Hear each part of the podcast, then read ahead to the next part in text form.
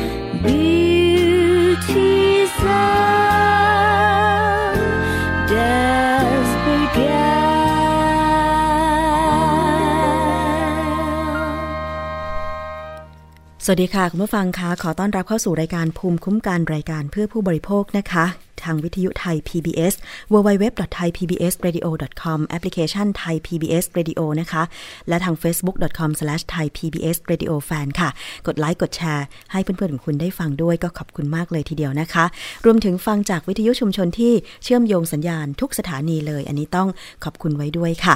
รายการภูมิคุ้มกันเป็นรายการเพื่อผู้บริโภคนะคะนำเสนอทุกเรื่องราวเลย ไม่ว่าจะเป็นประเด็นที่เป็นประโยชน์นะคะ ปัญหาที่เกิดขึ้นวิธีการการแก้ปัญหาหน่วยงานที่ร้องเรียนได้นะคะ รวมถึงกฎหมายผู้บริโภค ซึ่งท่านสามารถที่จะเสนอเรื่องที่คุณอยากทราบมาให้ทางทีมงานของรายการได้นะคะ แล้วเราจะพยายามไปเสาะหานะคะ ผู้รู้ผู้เชี่ยวชาญมาตอบคำถามค่ะ วันนี้นะคะประเด็นเรื่องของการทำศัลยกรรมหน้าอกนะคะเกิดขึ้นอีกแล้วค่ะ คือถ้าทำแล้วมันดีก็ดีไปใช่ไหมคะ แต่ว่าถ้าทำแล้วเกิดปัญหาถึงขั้นเสียชีวิตเนี่ยเป็นเรื่องที่น่าเศร้ามากๆเลยทีเดียวนะคะ ประเด็นล่าสุดที่เกิดขึ้นค่ะที่เป็นข่าวเป็นคราว แล้วก็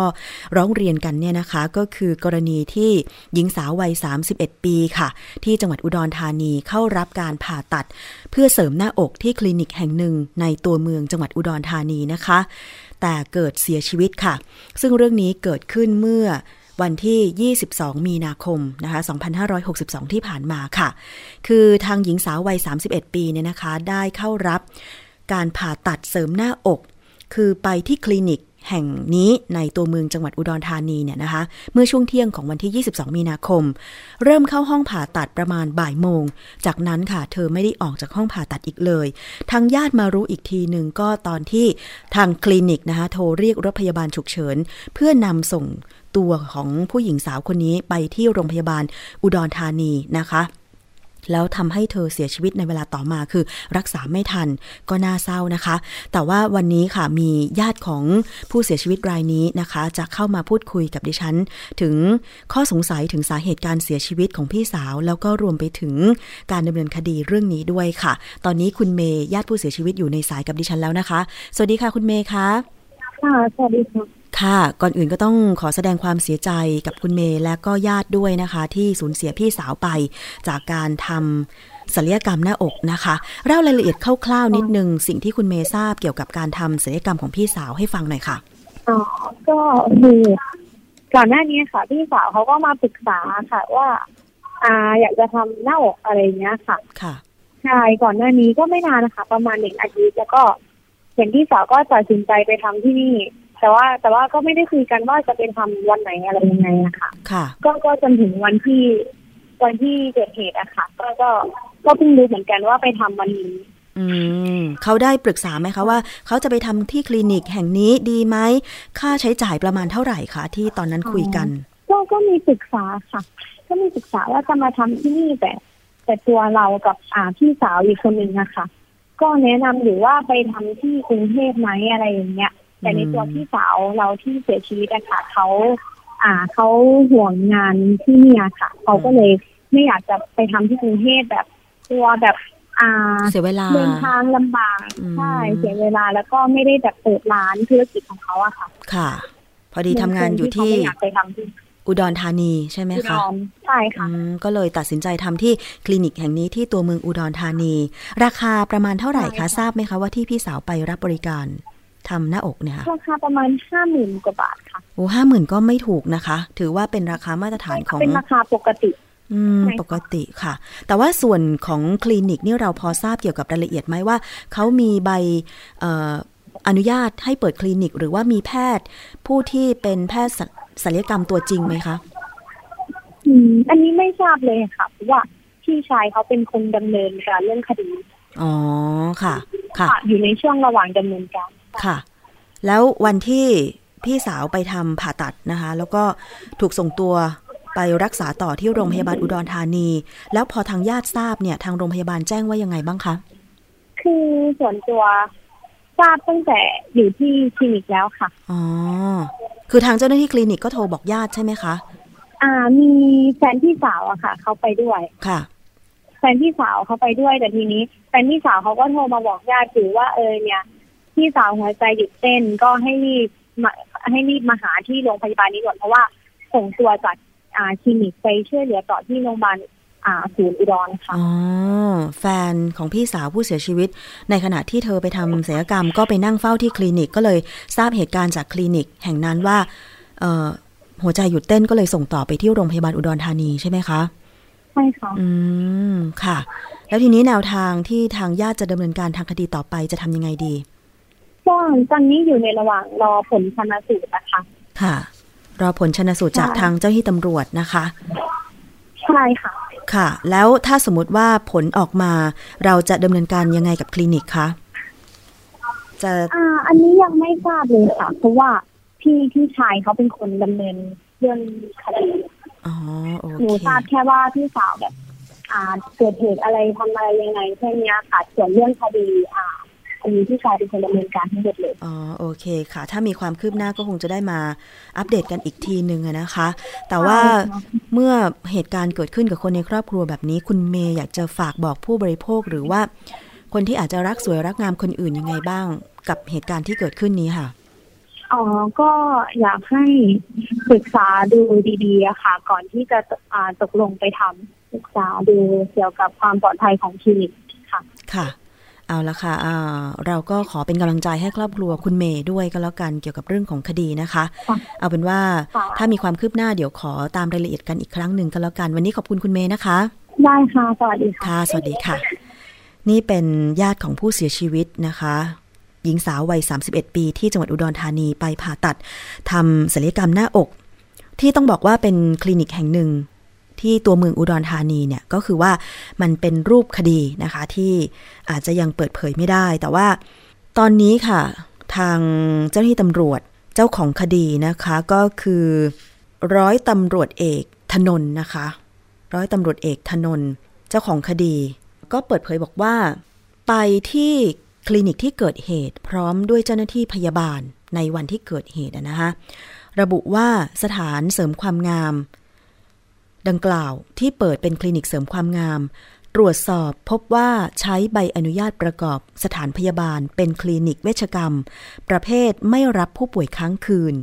ใบอนุญาตสถานพยาบาล ตรวจโรคทั่วไป เปิดทำการเวลา 10 นาฬิกาถึง 20 นาฬิกา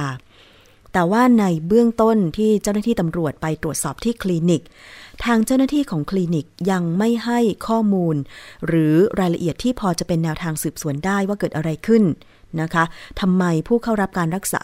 ผ่าตัดเสริมหน้าอกถึงได้เสียชีวิต ต้องให้ร้อยเวรเรียกผู้เกี่ยวข้องไปสอบสวนโดยละเอียด เพื่อแจ้งข้อหากับทางคลินิก แห่งนี้ต่อไป และทางญาติก็ติดใจในการเสียชีวิต หรือไม่นะคะ อันนี้ก็เป็นแนวทางการดำเนินคดีของญาติ เบื้องต้นทราบเพียงแต่ว่าผู้เสียชีวิตและแฟนหนุ่มเต็มใจเข้ารับการรักษานะคะ ต้องเรียกผู้เกี่ยวข้องมาสอบสวน รวมถึงแฟนของผู้ตาย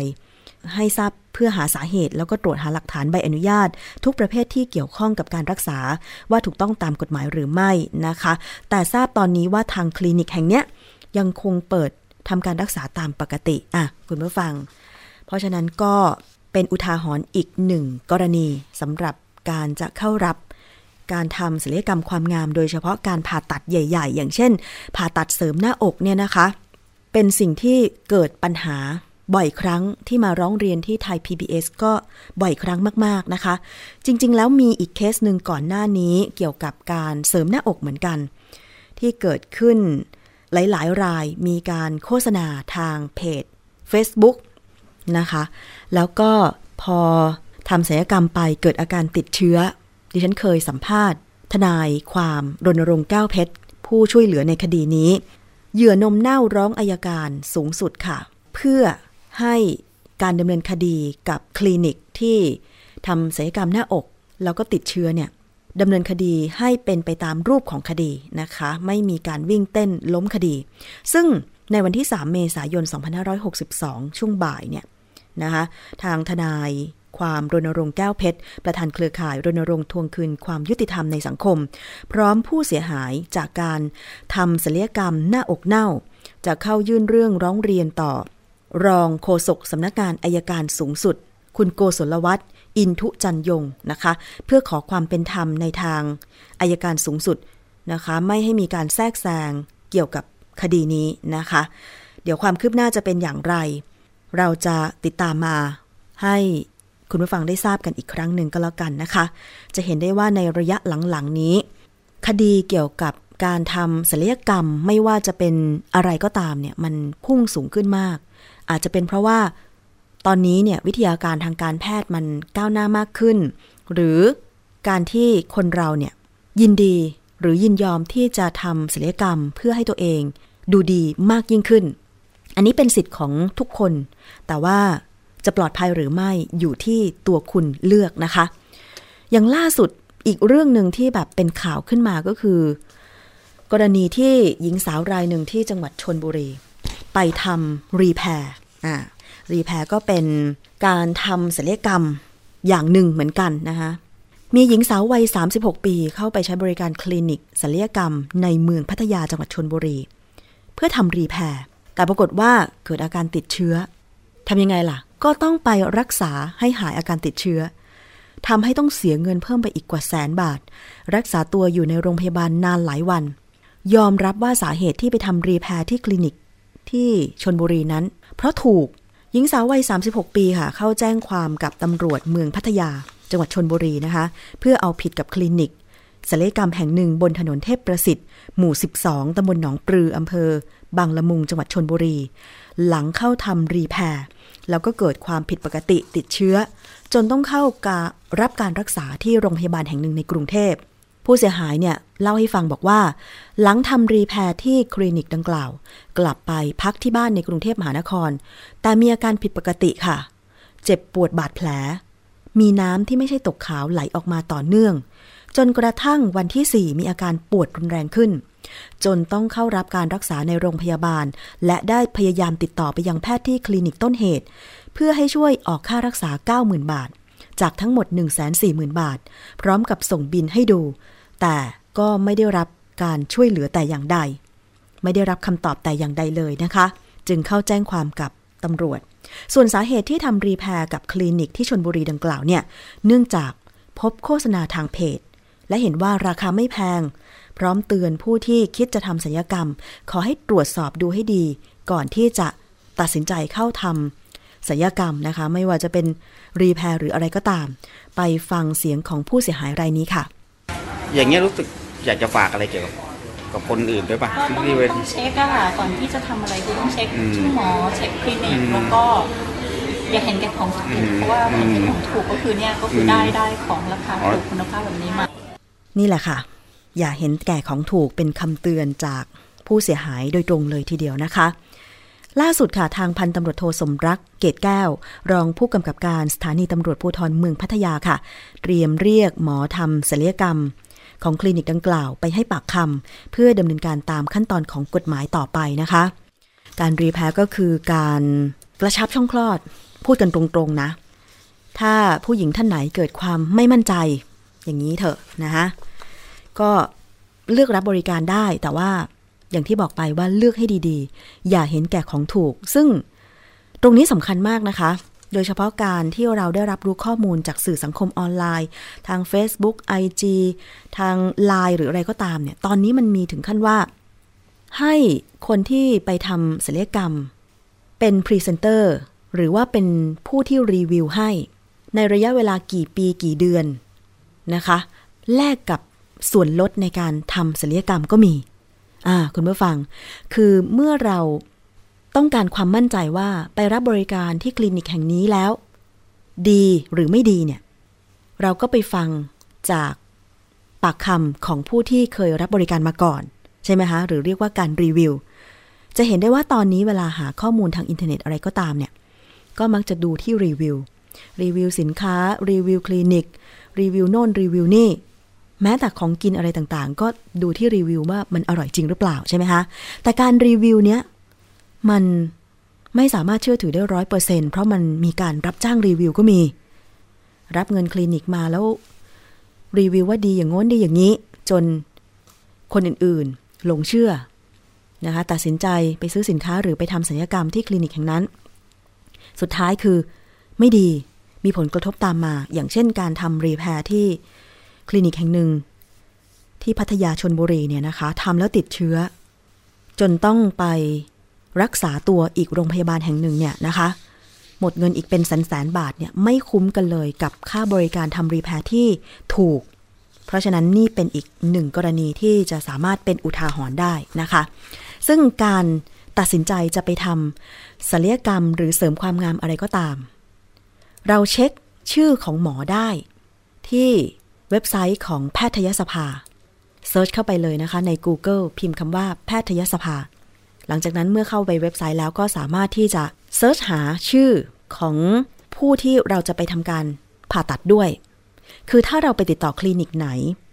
แล้วคลินิกนั้นไม่ยอมเปิดเผยชื่อแพทย์ อย่าไปทำการรักษาเด็ดขาด เพราะเขาไม่ให้ข้อมูลที่แท้จริงกับเรา เขา อาจจะมีข้อมูลที่ปิดบังเราอยู่ เช่น การเสริมจมูกเนี่ยมันต้องมีการผ่าตัด มันจะต้องทำโดยแพทย์ผู้เชี่ยวชาญก็คือ แพทย์ด้านศัลยกรรมเท่านั้น แพทย์ทั่วไปที่เรียนจบ 6 ปีไม่สามารถผ่าตัดได้นะคะ คุณผู้ฟัง เพราะฉะนั้นเนี่ยจะไปทำจมูกไปผ่าตัด เสริมหน้าอก ไม่ว่าจะเป็นจากสถานพยาบาลขนาดใหญ่ หรือคลินิกขนาดเล็กใด ๆ ก็ตาม ไปตรวจสอบรายชื่อที่คลินิกแห่งนั้นก่อนว่า แพทย์ผู้ที่จะผ่าตัดให้เราชื่อ แพทย์อะไร เรียนจบด้านศัลยกรรมมาโดยตรงหรือเปล่า อย่างผู้ที่ทำศัลยกรรม แล้วก็นมเน่าเนี่ย ที่โฆษณาทางเพจ Facebook แล้วก็มีการรีวิวกัน สร้างความน่าเชื่อถือแต่สุดท้ายนมเน่าที่ทนายรณรงค์แก้วเพชรได้ช่วยเหลือด้านคดีเนี่ย อันเนี้ยจากการตรวจสอบเบื้องต้นที่ผ่านมาที่เคยสัมภาษณ์ทนายรณรงค์แก้วเพชรเนี่ย แพทย์ที่ผ่าตัดเนี่ย ไม่ได้เป็นแพทย์ด้านศัลยกรรมโดยตรง เป็นแพทย์ทั่วไป คือเป็นแพทย์จริงๆอะแต่ไม่ใช่แพทย์ที่เชี่ยวชาญด้านศัลยกรรม เห็นไหมคะ ขนาดแพทย์จริง ๆ ก็ยังผ่าแล้วก็นมเน่าได้เลยอะก็อยากจะให้ตรวจสอบกันให้ดี หรือแม้แต่แพทย์ผิวหนังก็ตามคุณผู้ฟัง จะบอกว่าดิฉันเองก็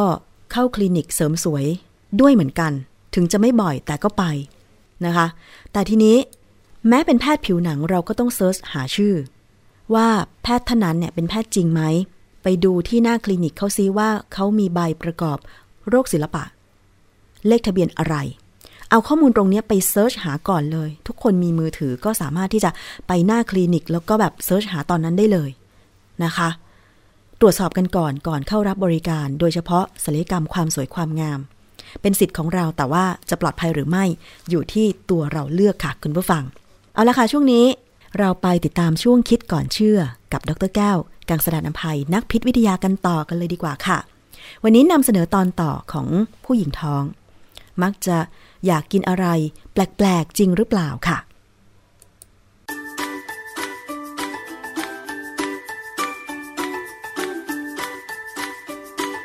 ช่วงคิดก่อนเชื่อ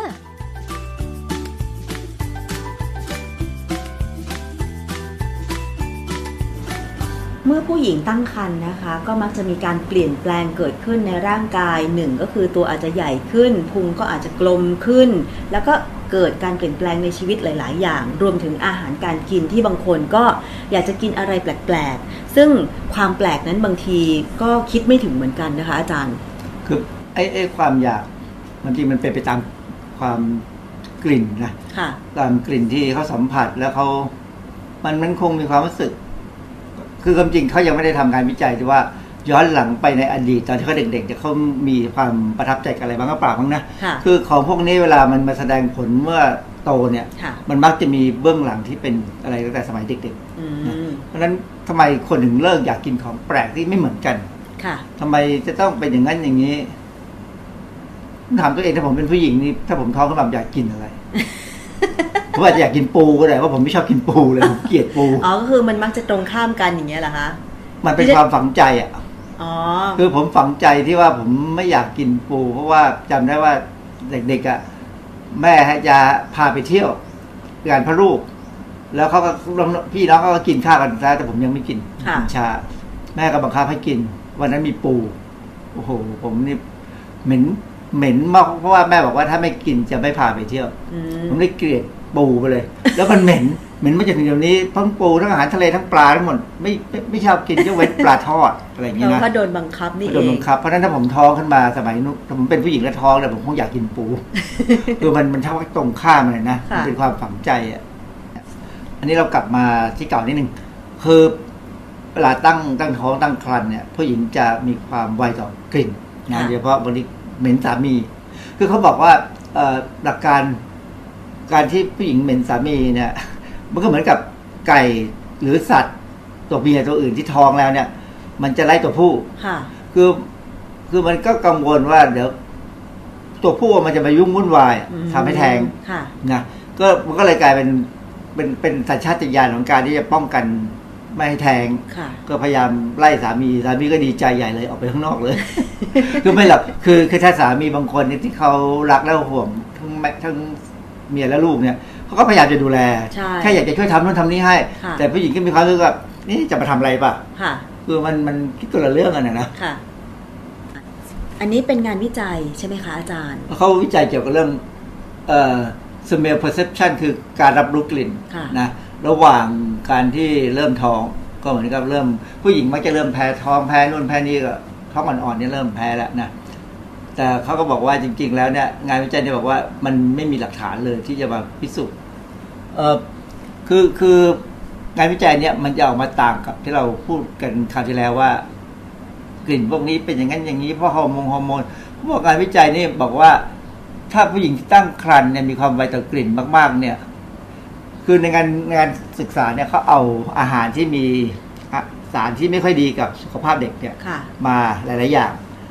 คือปริมาณต่ำมากไปถึงถึงน้อยเนี่ยนะแล้วก็ให้ผู้หญิงเนี่ยลองดมแล้วลองจัด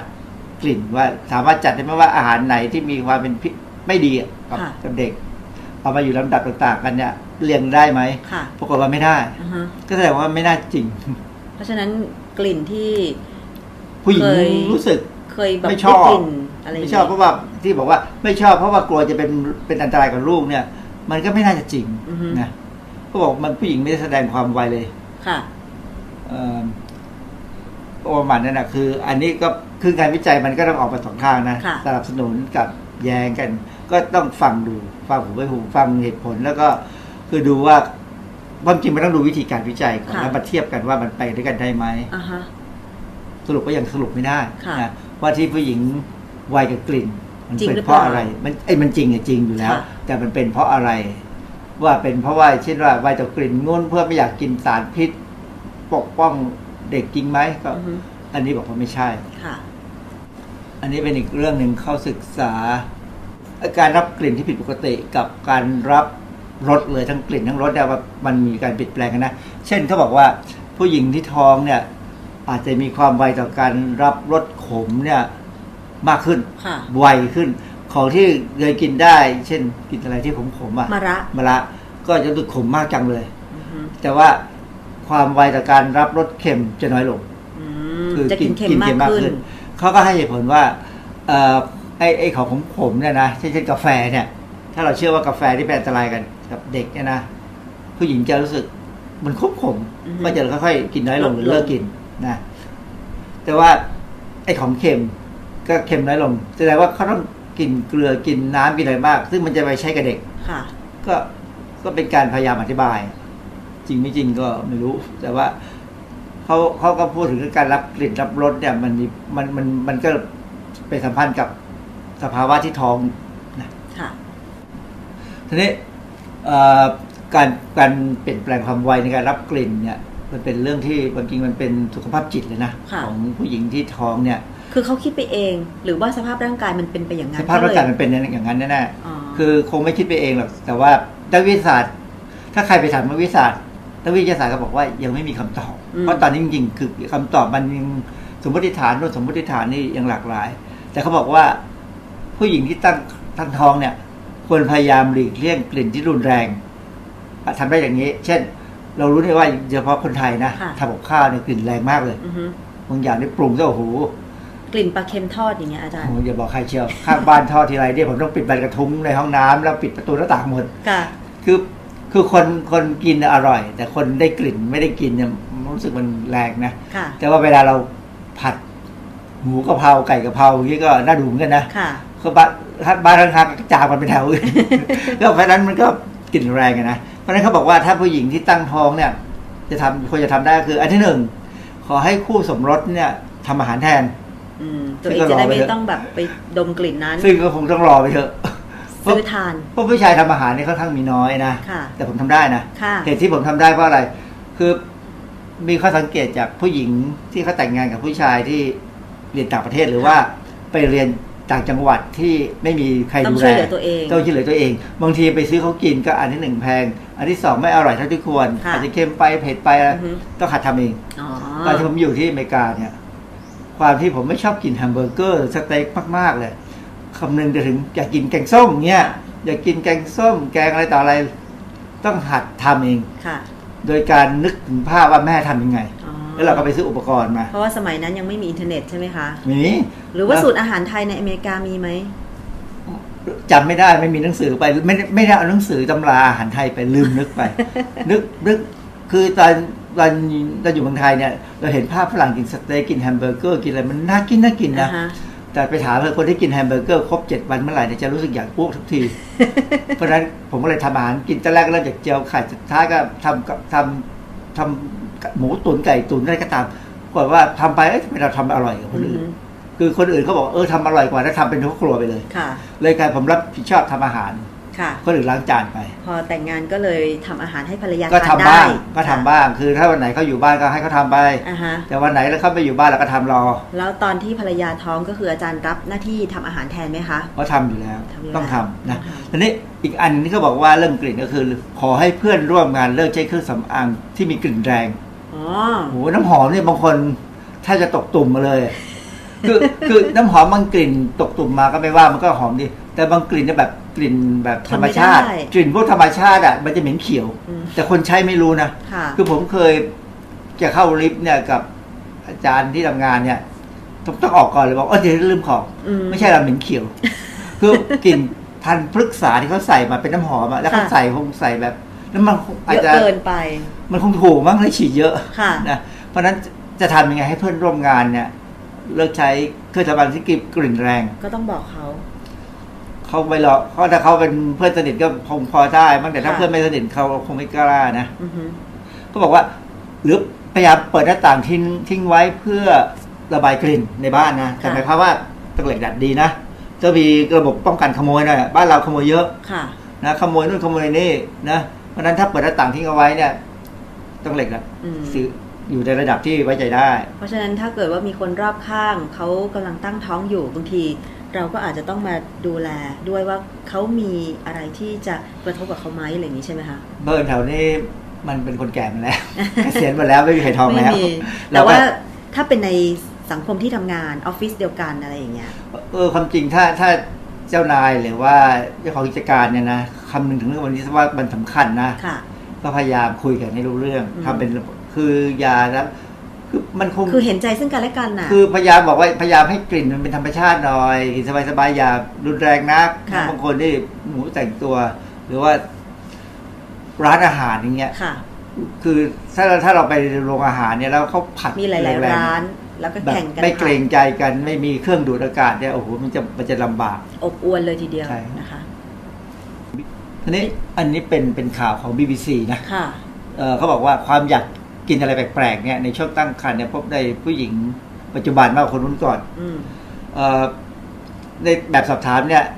ก็บอกสายไม่สี่ของการตอบแบบสอบถามเนี่ย มีคนอยากกินของแปลกนะค่ะเออสามในสี่ของคนตอบแบบสอบถามอยากกินของแปลกในขณะที่สมัยก่อนเมื่อห้าสิบปีก่อนเนี่ยแค่หนึ่งในห้าค่ะแสดงว่าคนปัจจุบันนี้เขาอาจจะพูดตรงไปตรงมามั้งค่ะ ว่าอยากกินของแปลกไม่อยากกินของเก่า ความแปลกดิฉันก็อยากจะทราบเหมือนกันอืมยาสีฟันเหรอคะอยากอยากกิกินนฟันถ่านอยากกินหินฟองน้ำไอ้ฟองน้ำที่เป็นมาจากสัตว์ทะเลนะค่ะอยากกินถ่านหินสบู่ มันมีนะอันนี้คือตอบจริงๆเหรออาจารย์ที่เขาบอกจริงค่ะๆในแบบในงานในงานเนี่ยเขาเขาสัมภาษณ์ผู้หญิงตั้งท้องเนี่ยสองพันสองร้อยสามสิบเอ็ดคนเนี่ยเว็บไซต์ชื่อ g o g o com ก็มันแปลกอะผมก็ไม่รู้กัน อยากกินก็เหมือนกับพ่อเราวแก่นเท้าที่พอไปเกิดในในท้องของมเหสีพระเจ้าแผ่นดินทองแล้วก็บอกให้แม่เนี่ยอยากกินดินอะค่ะ ก็มันก็คงมีมันคงมีหลักรากฐานอืมอาจจะทานหินกลิ่นมันหอมหอมมั้งอ๋อรู้สึกว่าหอมนะค่ะเมื่อท้องการจมูกการรับกลิ่นมันเปลี่ยนยังไงอ๋อคือสมัยสมัยเด็ก ๆ เนี่ย ผมก็เคยผมมีความรู้สึกว่ากลิ่นของควันจากรถเมล์ดีเซลเนี่ยค่ะรถเมล์สมัยโบราณ มันมีกลิ่นที่หอมนิ่มอนกันนะอ๋อแต่ต้องอยู่ไกลๆนะค่ะแต่ตอนนั้นไม่รู้หรอกว่ามันมีสารพิษค่ะแต่พี่เขาก็กลิ่นรถเมล์ดีเซลนี่มันดี แต่สมัยนี้ไม่เป็นรู้สึกไม่ไม่รู้สึกนะ ตอนนั้นเด็กอ๋อๆ ช่วงที่กำลังจะเปลี่ยนเป็นวัยรุ่นน่ะค่ะก็แสดงว่าฮอร์โมนจะอาจจะมีผลอ๋อแต่ว่าอย่างเช่นถ้าเกิดท้องแล้วอยากกินสบู่เนี่ย ดิฉันว่าบางทีอะสบู่มันมีกลิ่นหอม แล้วก็เรียนแบบอาหารหลาย ๆ ชนิดไงคล้าย ๆ อาหารหลาย ๆ ชนิดบางทีดิฉันก็แบบเฮ้ยสบู่นี่กลิ่นหอมน่ากินอะไรอย่างเงี้ยอาจารย์เดี๋ยวเราดูสไลด์ต่อไปเขาจะมีคำอธิบายเรื่องนี้เหมือนกันค่ะเออเขาบอกว่าในการแบบสำรวจเนี่ยเขาบอกว่าช็อกโกแลตเนี่ยเป็นอาหารที่คนอยาก กินมากที่สุด ค่ะ มันก็ไม่เห็นแปลกเลยก็ไม่ช็อกโกแลตแปลกใครๆก็อยากกินเนอะใช่เอ่อไอศครีมไอศกรีมขขนนมมหหวาวานนอาหารรสเผ็ด หัวหอมดอง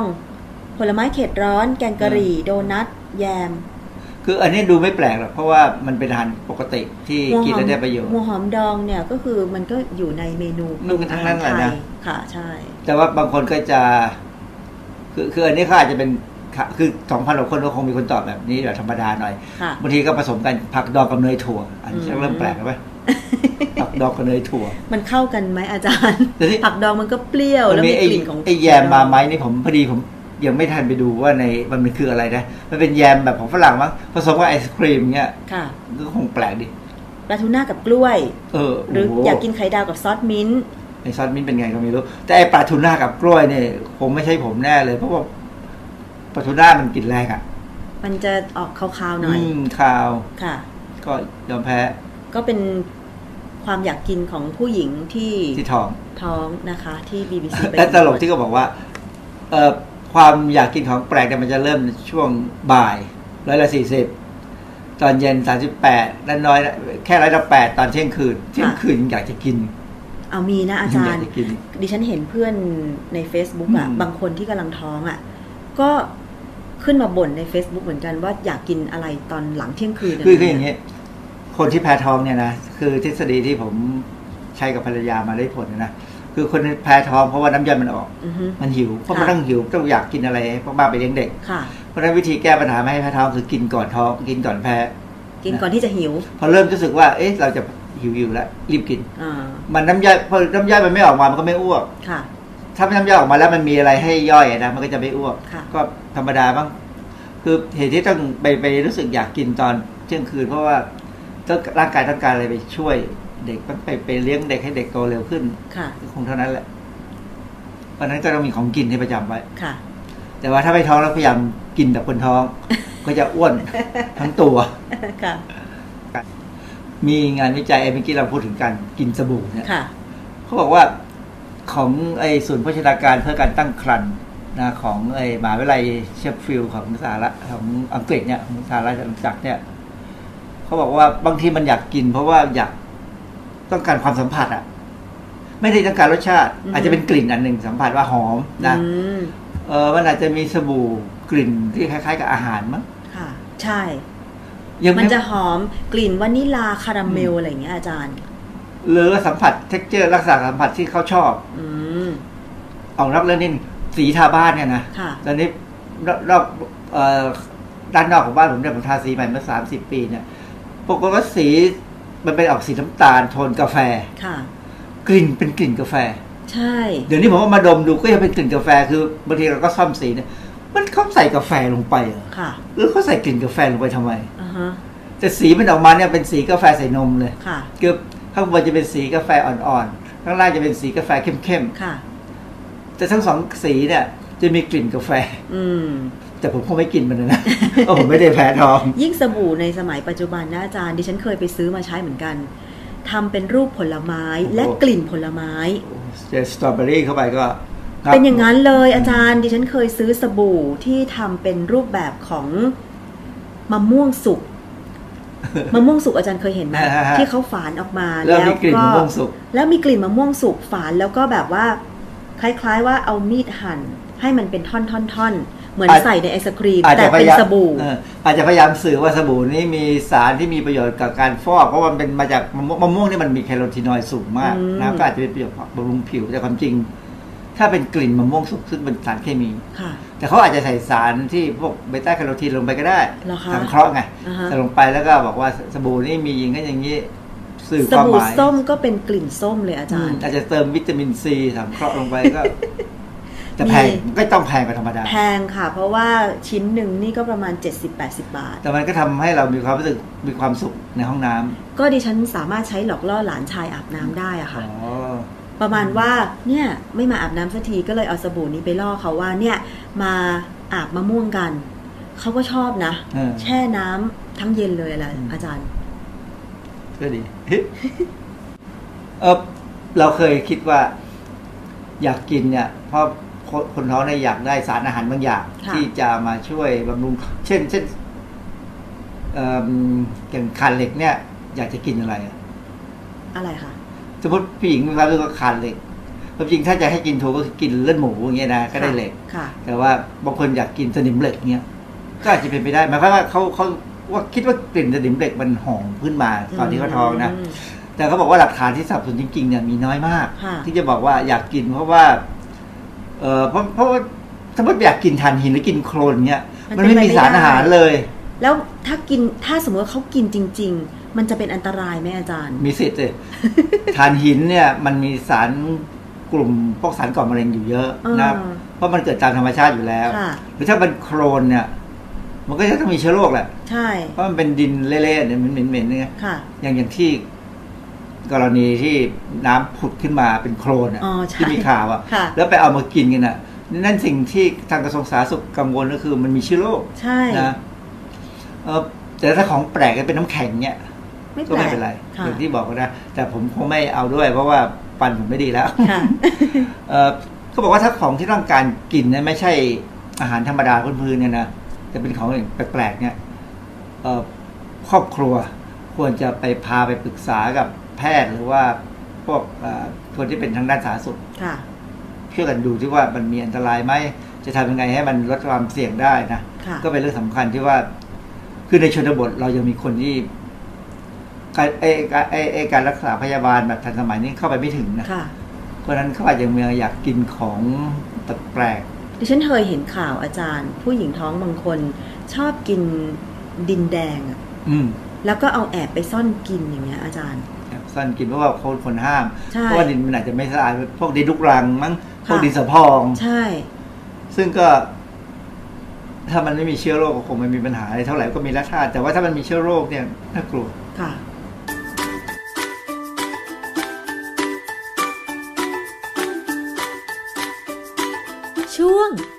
ก่อนเชื่อช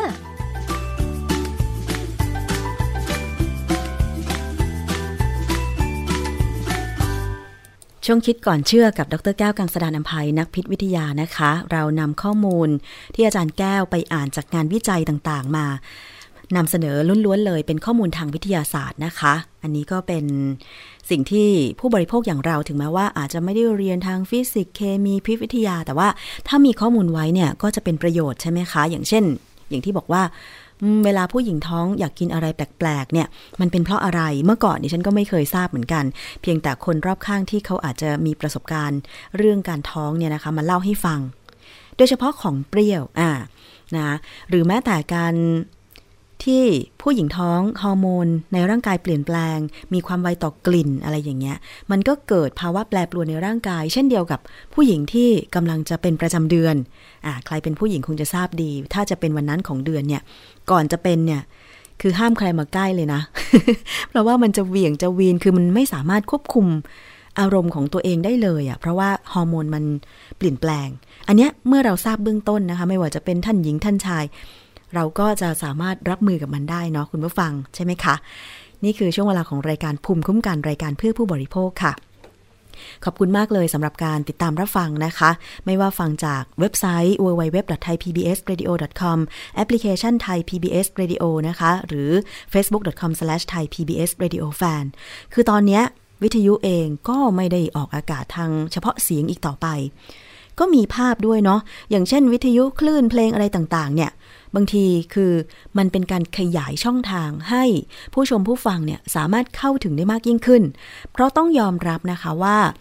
ปัจจุบันนี้เนี่ยการที่แต่ละบ้าน เปรียบเทียบกันระหว่างมีเครื่องรับทีวี กับเครื่องรับวิทยุเนี่ยมีแบบไหนมากกว่ากัน ก็ต้องบอกว่าเป็นเครื่องรับทีวีใช่ไหมคะ แล้วก็วิทยุเนี่ยมีน้อยมากวิทยุส่วนมากก็จะฟังบนรถ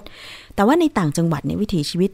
ต่างออกไปอาจจะมีเครื่องรับ ทั้งวิทยุแล้วก็ทีวีอยู่ในบ้านใช่ไหมคะ แต่คนกรุงคนเมืองหลวงเนี่ยไม่ค่อยที่จะแบบ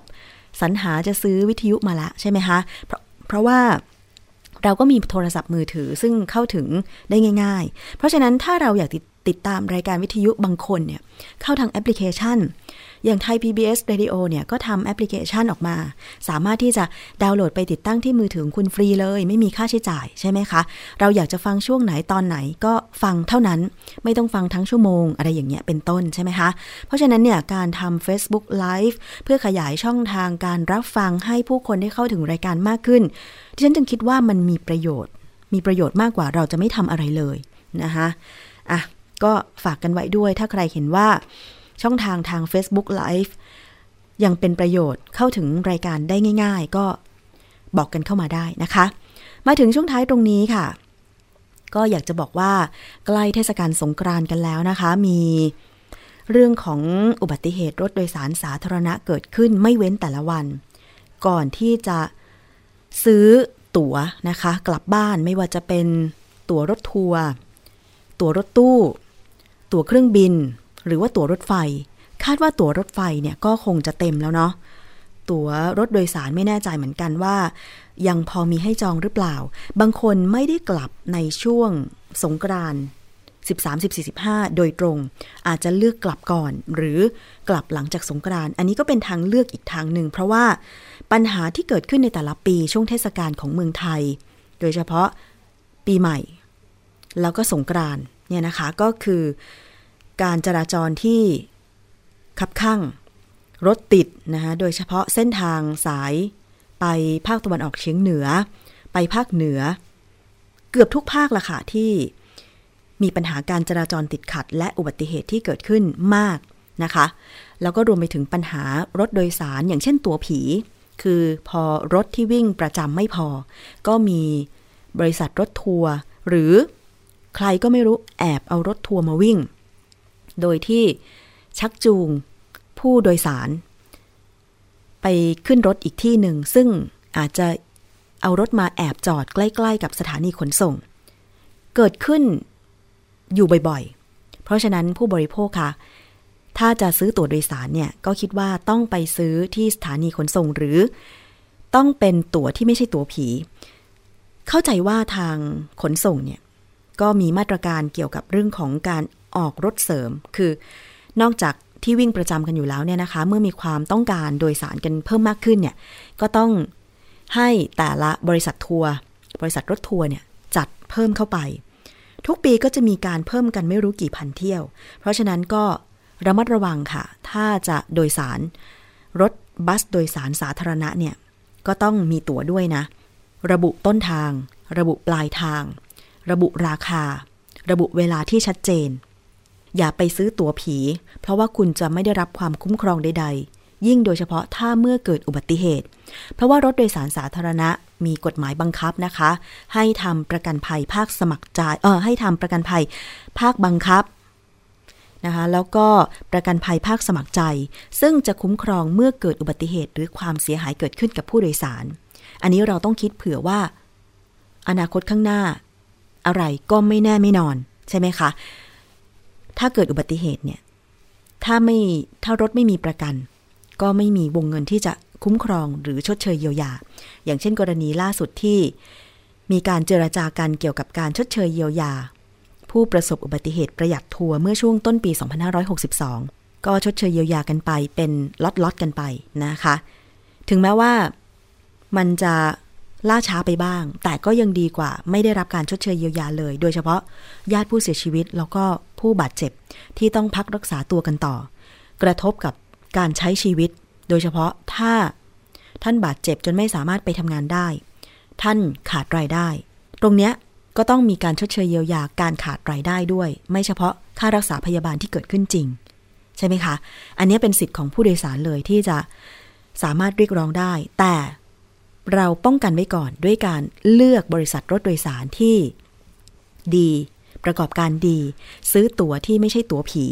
นะคะ แล้วบริษัทผู้ประกอบการรถโดยสารเนี่ยก็ต้องมีประกันภัยภาคบังคับ ภาคสมัครใจ เพื่อคุ้มครองผู้โดยสารด้วย แต่ว่าทั้งนี้ทั้งนั้นค่ะ การเลือกคนขับรถเนี่ยก็เป็นสิ่งที่สำคัญมากๆ ใช่ไหมคะ รถเดินทางไกลก็ต้องมีคนขับถึงสองคนไว้ผลัดกันขับ ถ้าคันไหนก็ตามมีคนขับคนเดียว พร้อมกับเด็กรถแค่หนึ่งคนเนี่ย คืออันเนี้ยทำให้เราไม่มั่นใจเลย ถ้าเป็นดิฉันดิฉันก็ไม่ไม่เลือกใช้บริการนะคะ ซึ่งถ้ามีปัญหาเรื่องของการใช้บริการรถสาธารณะ สามารถร้องเรียนไปได้ที่กรมการขนส่งทางบกนะคะ หมายเลขโทรศัพท์ 1584 ค่ะเอาละค่ะมาถึงช่วงท้ายของรายการวันนี้นะคะ ขอบคุณมากเลยสำหรับการติดตามรับฟัง หมดเวลาแล้วกับรายการภูมิคุ้มกัน รายการเพื่อผู้บริโภค ดิฉันชนะทิพไพรพงศ์ต้องลาไปก่อน สวัสดีค่ะ ติดตามรับฟังรายการย้อนหลังได้ที่เว็บไซต์และแอปพลิเคชันไทย PBS Radio